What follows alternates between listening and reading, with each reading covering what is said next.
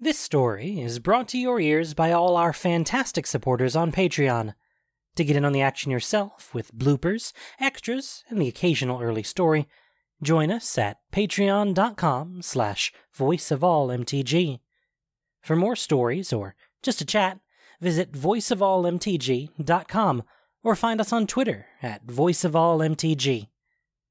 And now, Voice of All presents Final Exam, Episode 5 of Strixhaven by Adana Washington.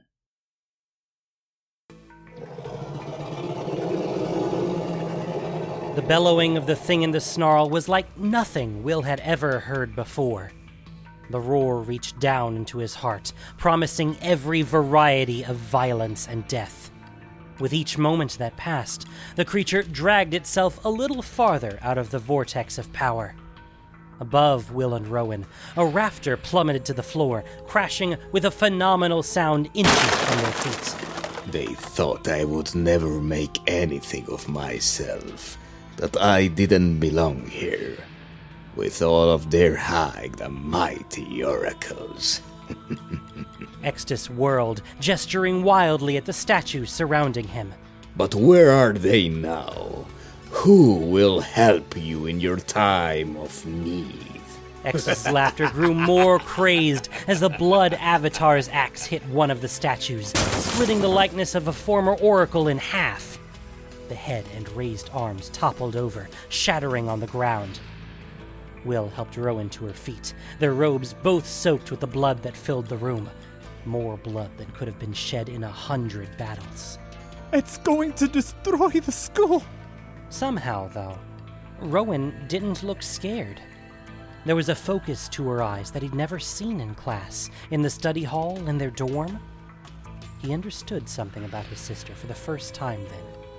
That this is where her talents lay running into the storm. Not if we can help it. He nodded.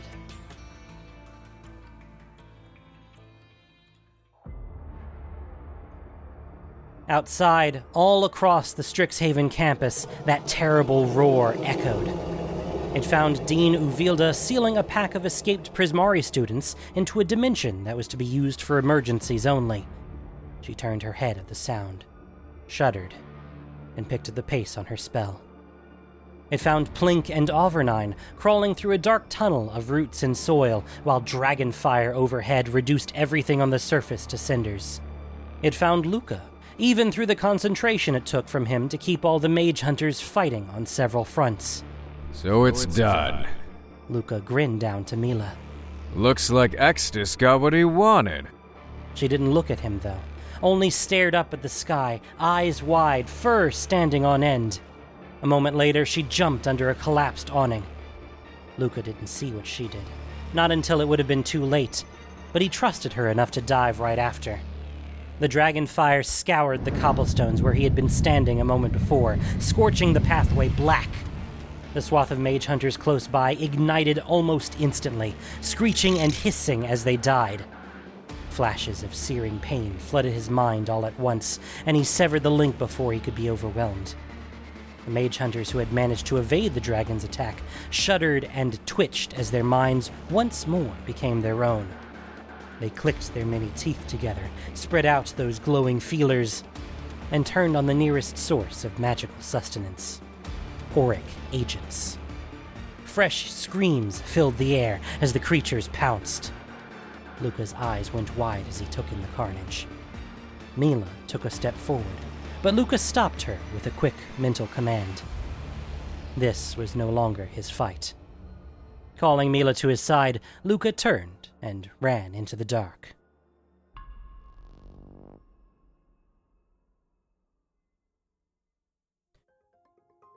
Will ducked away as more debris rained down around them. Just as another statue came crashing to the floor, he saw it an opening in the chaos. He took a shaky breath and tried to remember the details of the iterated condensation spell. With an exertion of focus, he created a swirling vortex of razor sharp ice shards and sent them zipping toward Extus, who was still standing before the blood avatar. The Oriq's arms were spread. He seemed to be aware of nothing besides his own victory. Before the ice could reach him, a bolt of lightning cracked through the shards, detonating them and sending the lightning skittering off in random directions. Rowan had seen the opening too. Stay out of the way. We need to work together! All we need to do is come! He was interrupted by a chunk of falling rubble, which clipped him on the shoulder and sent him sprawling. Well, Rowan ran toward him. It was impossible to see if her brother was hurt. There was blood everywhere, covering the floor, their robes, splashing up the walls and over the statues. She had almost reached him when the creature's enormous sword cleaved into the stone in front of her. It was close enough that she could see the rust on it, the pocked iron from battles fought eons ago. With a furious shout of her own, she pressed her hands up against it, running a charge up the sword like a lightning rod and into the thing's hand. The monster only pulled its sword free, throwing her backward. Dragging herself back against the wall, Rowan's gaze swung between Extus, the creature he'd summoned, and Will, who now lay far too still on the ground. Was too much. Blinking against the tears welling in her eyes, Rowan felt a cold anger rising from somewhere inside her, rage overwhelming the fear and the pain. She couldn't win. But she could hurt the one who did this. But before she could send a bolt of lightning into the Oriq leader's back, her gaze shifted. The snarl hung in the air, still brilliant even in crimson, still rippling with power. Rowan took a deep breath, closed her eyes, and reached out.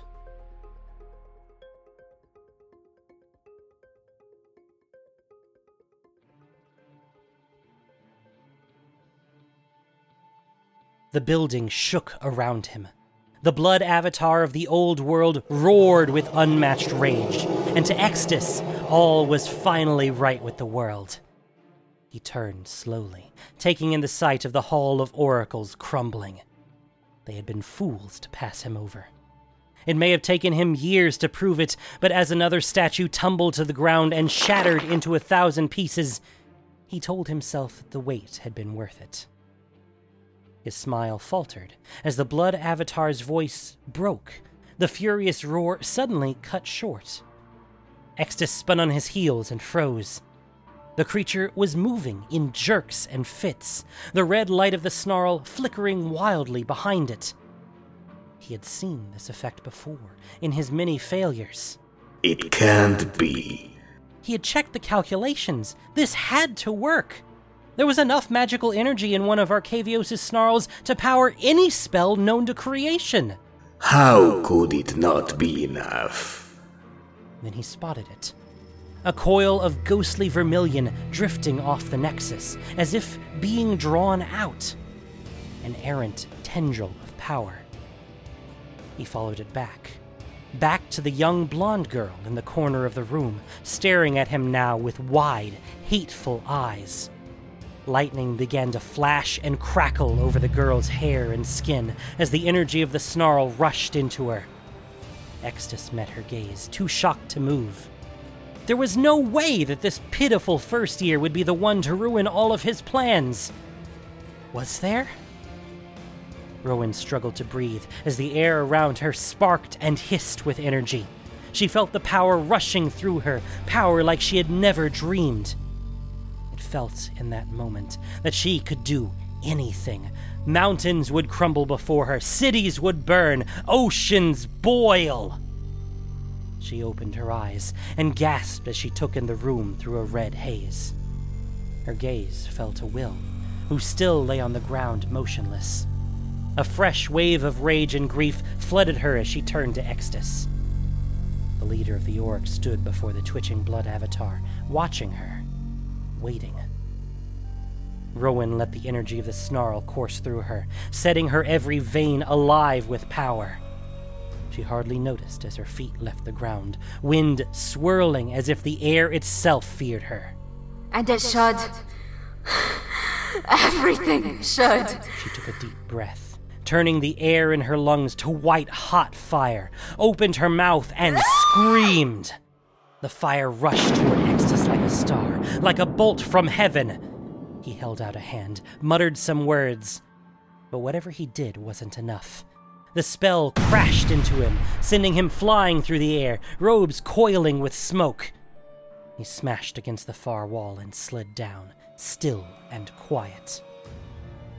Rowan turned her attention to the blood avatar next. The creature still jerked in place, furious that its rampage had been cut short. Inch by inch, one of its swords raised toward her. But it didn't matter. With the power at her fingertips, she could destroy it, and Extus along with it, and anyone who came after. Anyone who tried to hurt her, everyone who had hurt Will. They would all burn. She drew on the power of the snarl again, and it was like drinking fresh, clear water.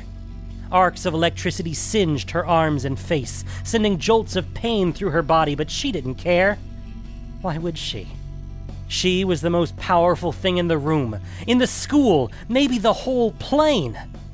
She extended her hand toward the blood avatar, reaching for the familiar jolt of lightning, and a wave of agony suddenly ripped through her. Her gasps were met with laughter. Through eyes squinting against the pain, she watched Extus somehow pull himself to his feet. Did you really think you were strong enough to hold all that power? Did you think you were worthy? Rowan ignored the Oriq. In truth, she could barely hear him. All of her was focused on controlling the power that raged within her now. The air around her hissed and twisted like a nest of vipers. I have trained in the arcane arts my entire life. You're nothing but a child, an arrogant fool, and now a mouse to the flame. The tendril of power she'd drawn from the snarl rippled again, and Rowan's vision blared white with agony. All the strength abruptly left her limbs, and she flopped limply out of the air, landing with a thud on the bloody stone floor. Your ambition is admirable, but I've come too far to be stopped by the likes of you. He turned away, not even bothering to finish the job, and picked up the heavy tome he had been carrying before. Time stretched around Rowan. She felt cracked open, hollow, emptied out. The snarl's power still rippled through her, making her limbs dance and jerk as she lay there. Her consciousness seemed to hover just outside her body, near her brother, who was crawling toward her, dragging himself across the bloody floor.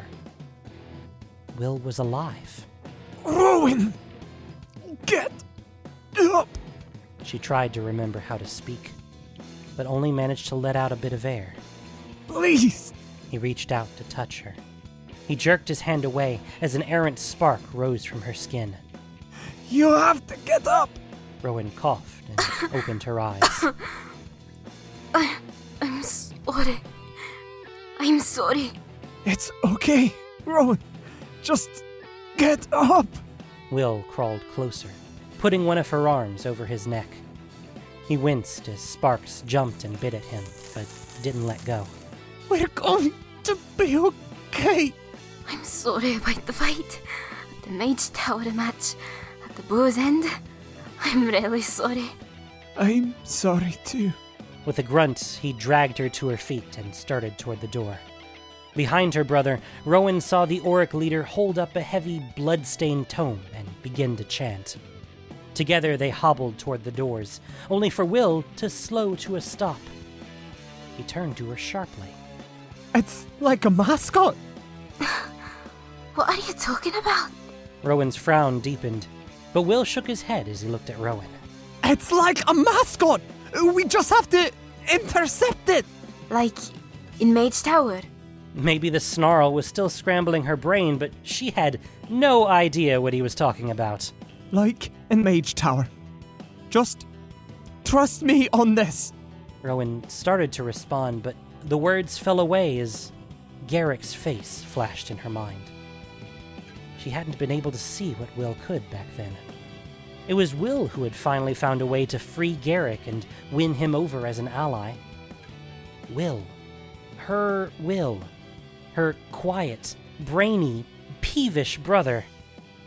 He was right so often. Maybe he was right this time as well. Rowan, Grimacing at the fresh stabs of pain, Rowan pulled at the last sparks of magic within her.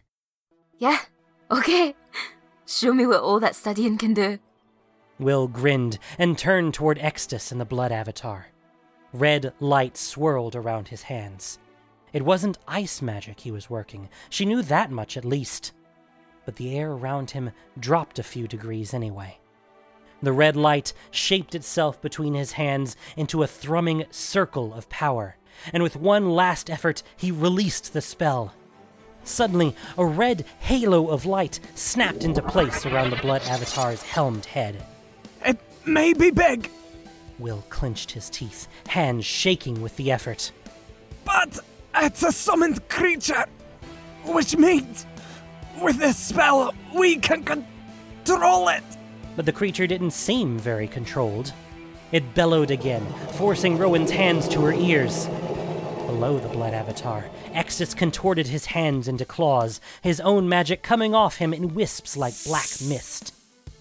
The red halo around the blood avatar's head seemed to flicker in and out. It was will against Extus, Rowan realized. Each one poured their power into the spell, and Will was losing. But her brother wasn't alone. She put a hand on his shoulder, and he looked up, surprised. Rowan, what are you? You concentrate on the spell. Get all the particulars right. I'll do the rest. Maybe their magic was too different now to meld seamlessly together as it used to. But if Will had gotten more precise, more controlled, well, she had gotten a whole lot stronger.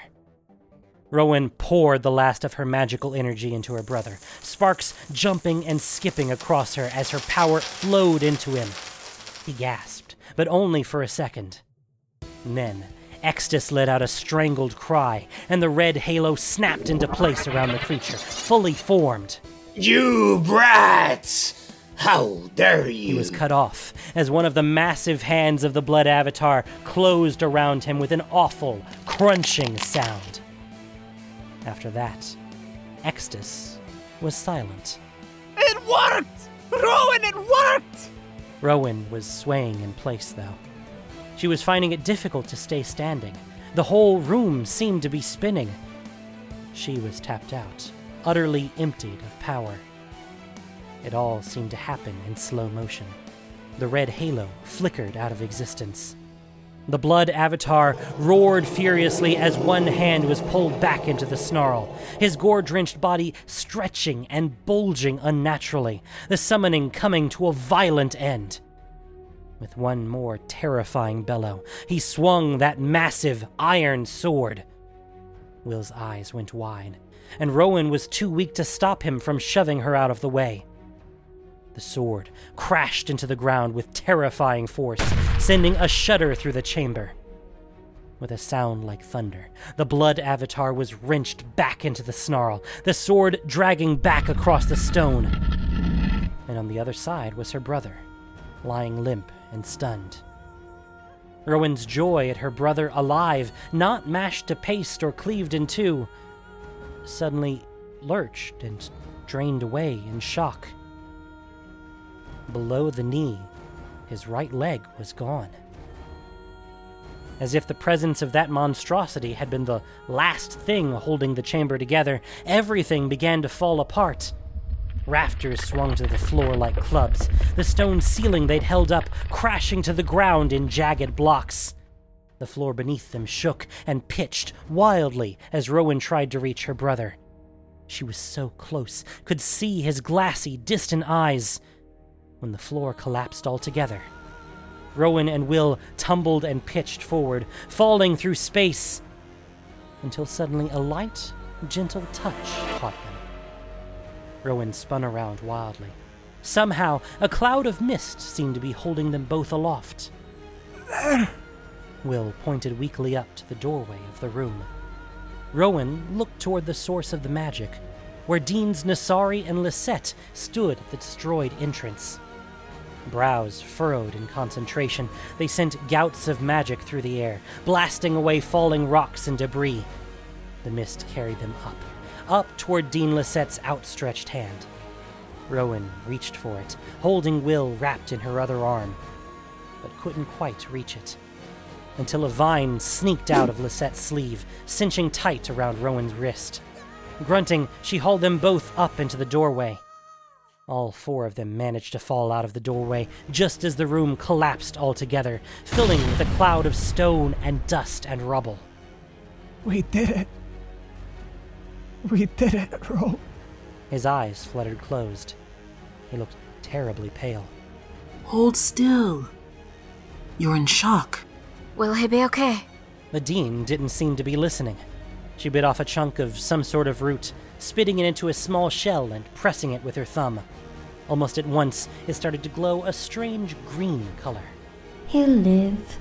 Nassari put a hand on Rowan's shoulder. After what you two have been through, you should be grateful. What they had been through. Rowan looked back through the wall of debris now filling the doors of the Hall of Oracles. There was no sign of the snarl's glow, but she could swear that she still felt it calling out to her.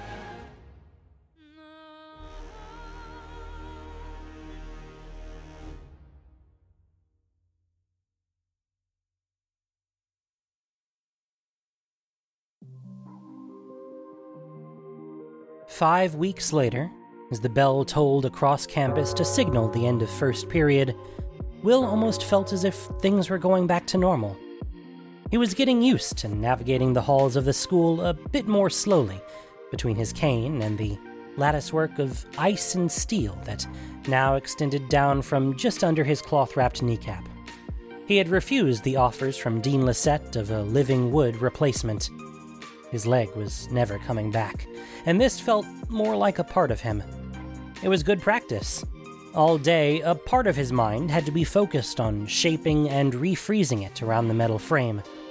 A good distraction, too, from the pins and needles that still seemed to crawl over his stump. Word of his and Rowan's fight against Extus and the Blood Avatar had spread throughout the campus, and suddenly, Will was getting a lot more attention. The other students pressed against the walls as he passed, their whispers and stares following him. It almost reminded him of home. He often found himself missing the anonymity of his early days at the school. At last, he reached his dorm room. The door swung open as he reached for the knob, and Rowan jerked to a stop, almost crashing into him. She stepped back to let Will inside. How are you feeling? Rowan shrugged. Not quite back to full strength, but better. You? Will tapped his finger on the handle of his cane. Briefly, the runes Quint had helped him put into place, uh, basic ones for stability and strength as opposed to the more elaborate variety his friend had pushed for, flared briefly to life, running all the way down to the spread foot at the base. He smiled. I'm adjusting. How's the pain? A little better every day. Though the phantom aches, seemingly coming from muscles that were no longer there, still struck him as eerie. I wonder what they'll say about this back home. Can you imagine? Not really. but maybe we should visit when the semester's over. Why wait? We could just go now. We still have classes. We took down a blood avatar. What more could they teach us here? We took down a blood avatar with a spell that we learned here. And we still don't know why our spells aren't syncing up. Or why we can only planeswalk together. There's a lot more that they could teach us. Rowan rolled her eyes and grinned. Fine. I guess it would be nice to not have to drag you along for the rest of my life. Now, if you'll excuse me. yeah, yeah. Say hello to Plink and Auvernine for me. She slipped by, then paused in the hallway and turned to him. It struck Will, then, how much thinner she looked. How the hollow of her cheeks seemed so much darker than before. Like something vital had been sucked clean out of his sister. but the smile she gave him was warm and true. You know I love you, right? Yeah. I love you too. As she hurried off, Will shut the door behind him and sat down on his bed. He was tired. It had been a long time since he had gotten a good night's sleep. Another semester here? Another year? Who knew what else the future held? He closed his eyes and extended his magical senses, tracking the beads of moisture forming on his icy prosthetic. First principle thermodynamic redirection. Find the heat and redistribute.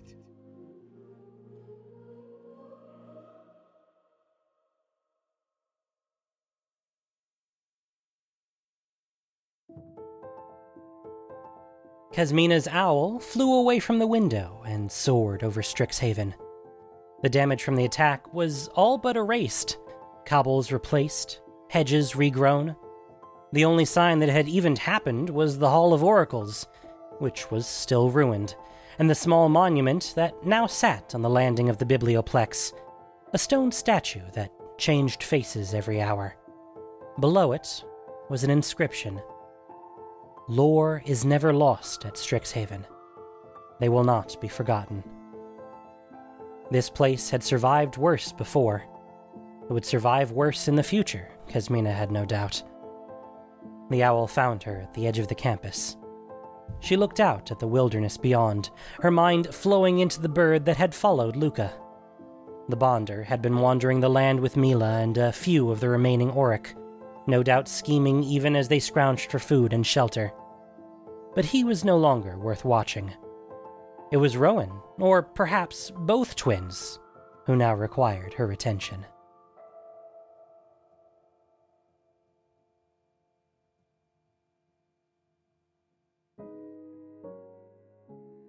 Liliana finished getting dressed in her office. It had taken days for her to get back to Strixhaven from what had turned out to be a forest near the edge of the continent. But she'd made it. And after the deans had admitted they should have heeded her warnings, they had invited her to remain a professor at the university indefinitely, without any more damnable faculty meetings, too.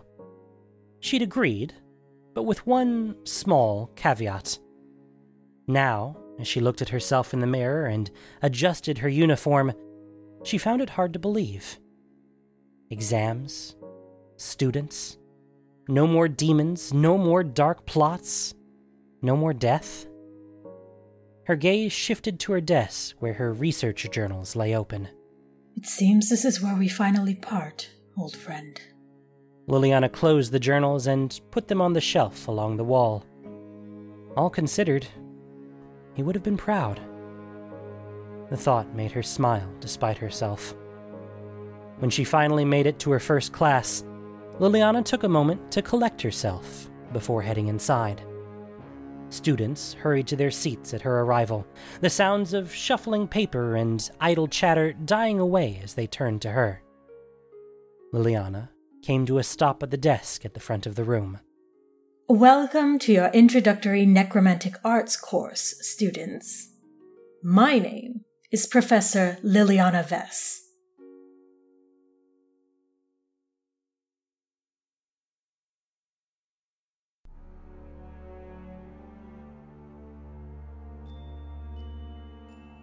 Thank you for listening to this production of Voice of All.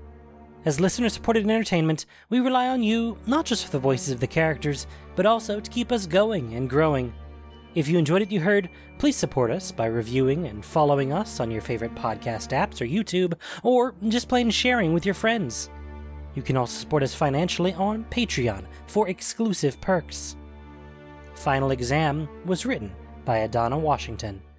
The podcast was produced and edited by Gendo Okeshi with sound editing by Noxshade. This week's story featured the voice talents of Derek Alvarez, Troy Allen, Nyla C., Robert Bilodeau, Deidre O'Ree, Erica Leobrera, and Susie O'Neill. Voice of All is unofficial fan content, permitted under the Wizards of the Coast fan content policy. Magic the Gathering is copyright Wizards of the Coast. Thanks so much for listening. This concludes our stories from Strixhaven. Tune in this fall for a whole lot of Innistrad. Till then, y'all be good to each other.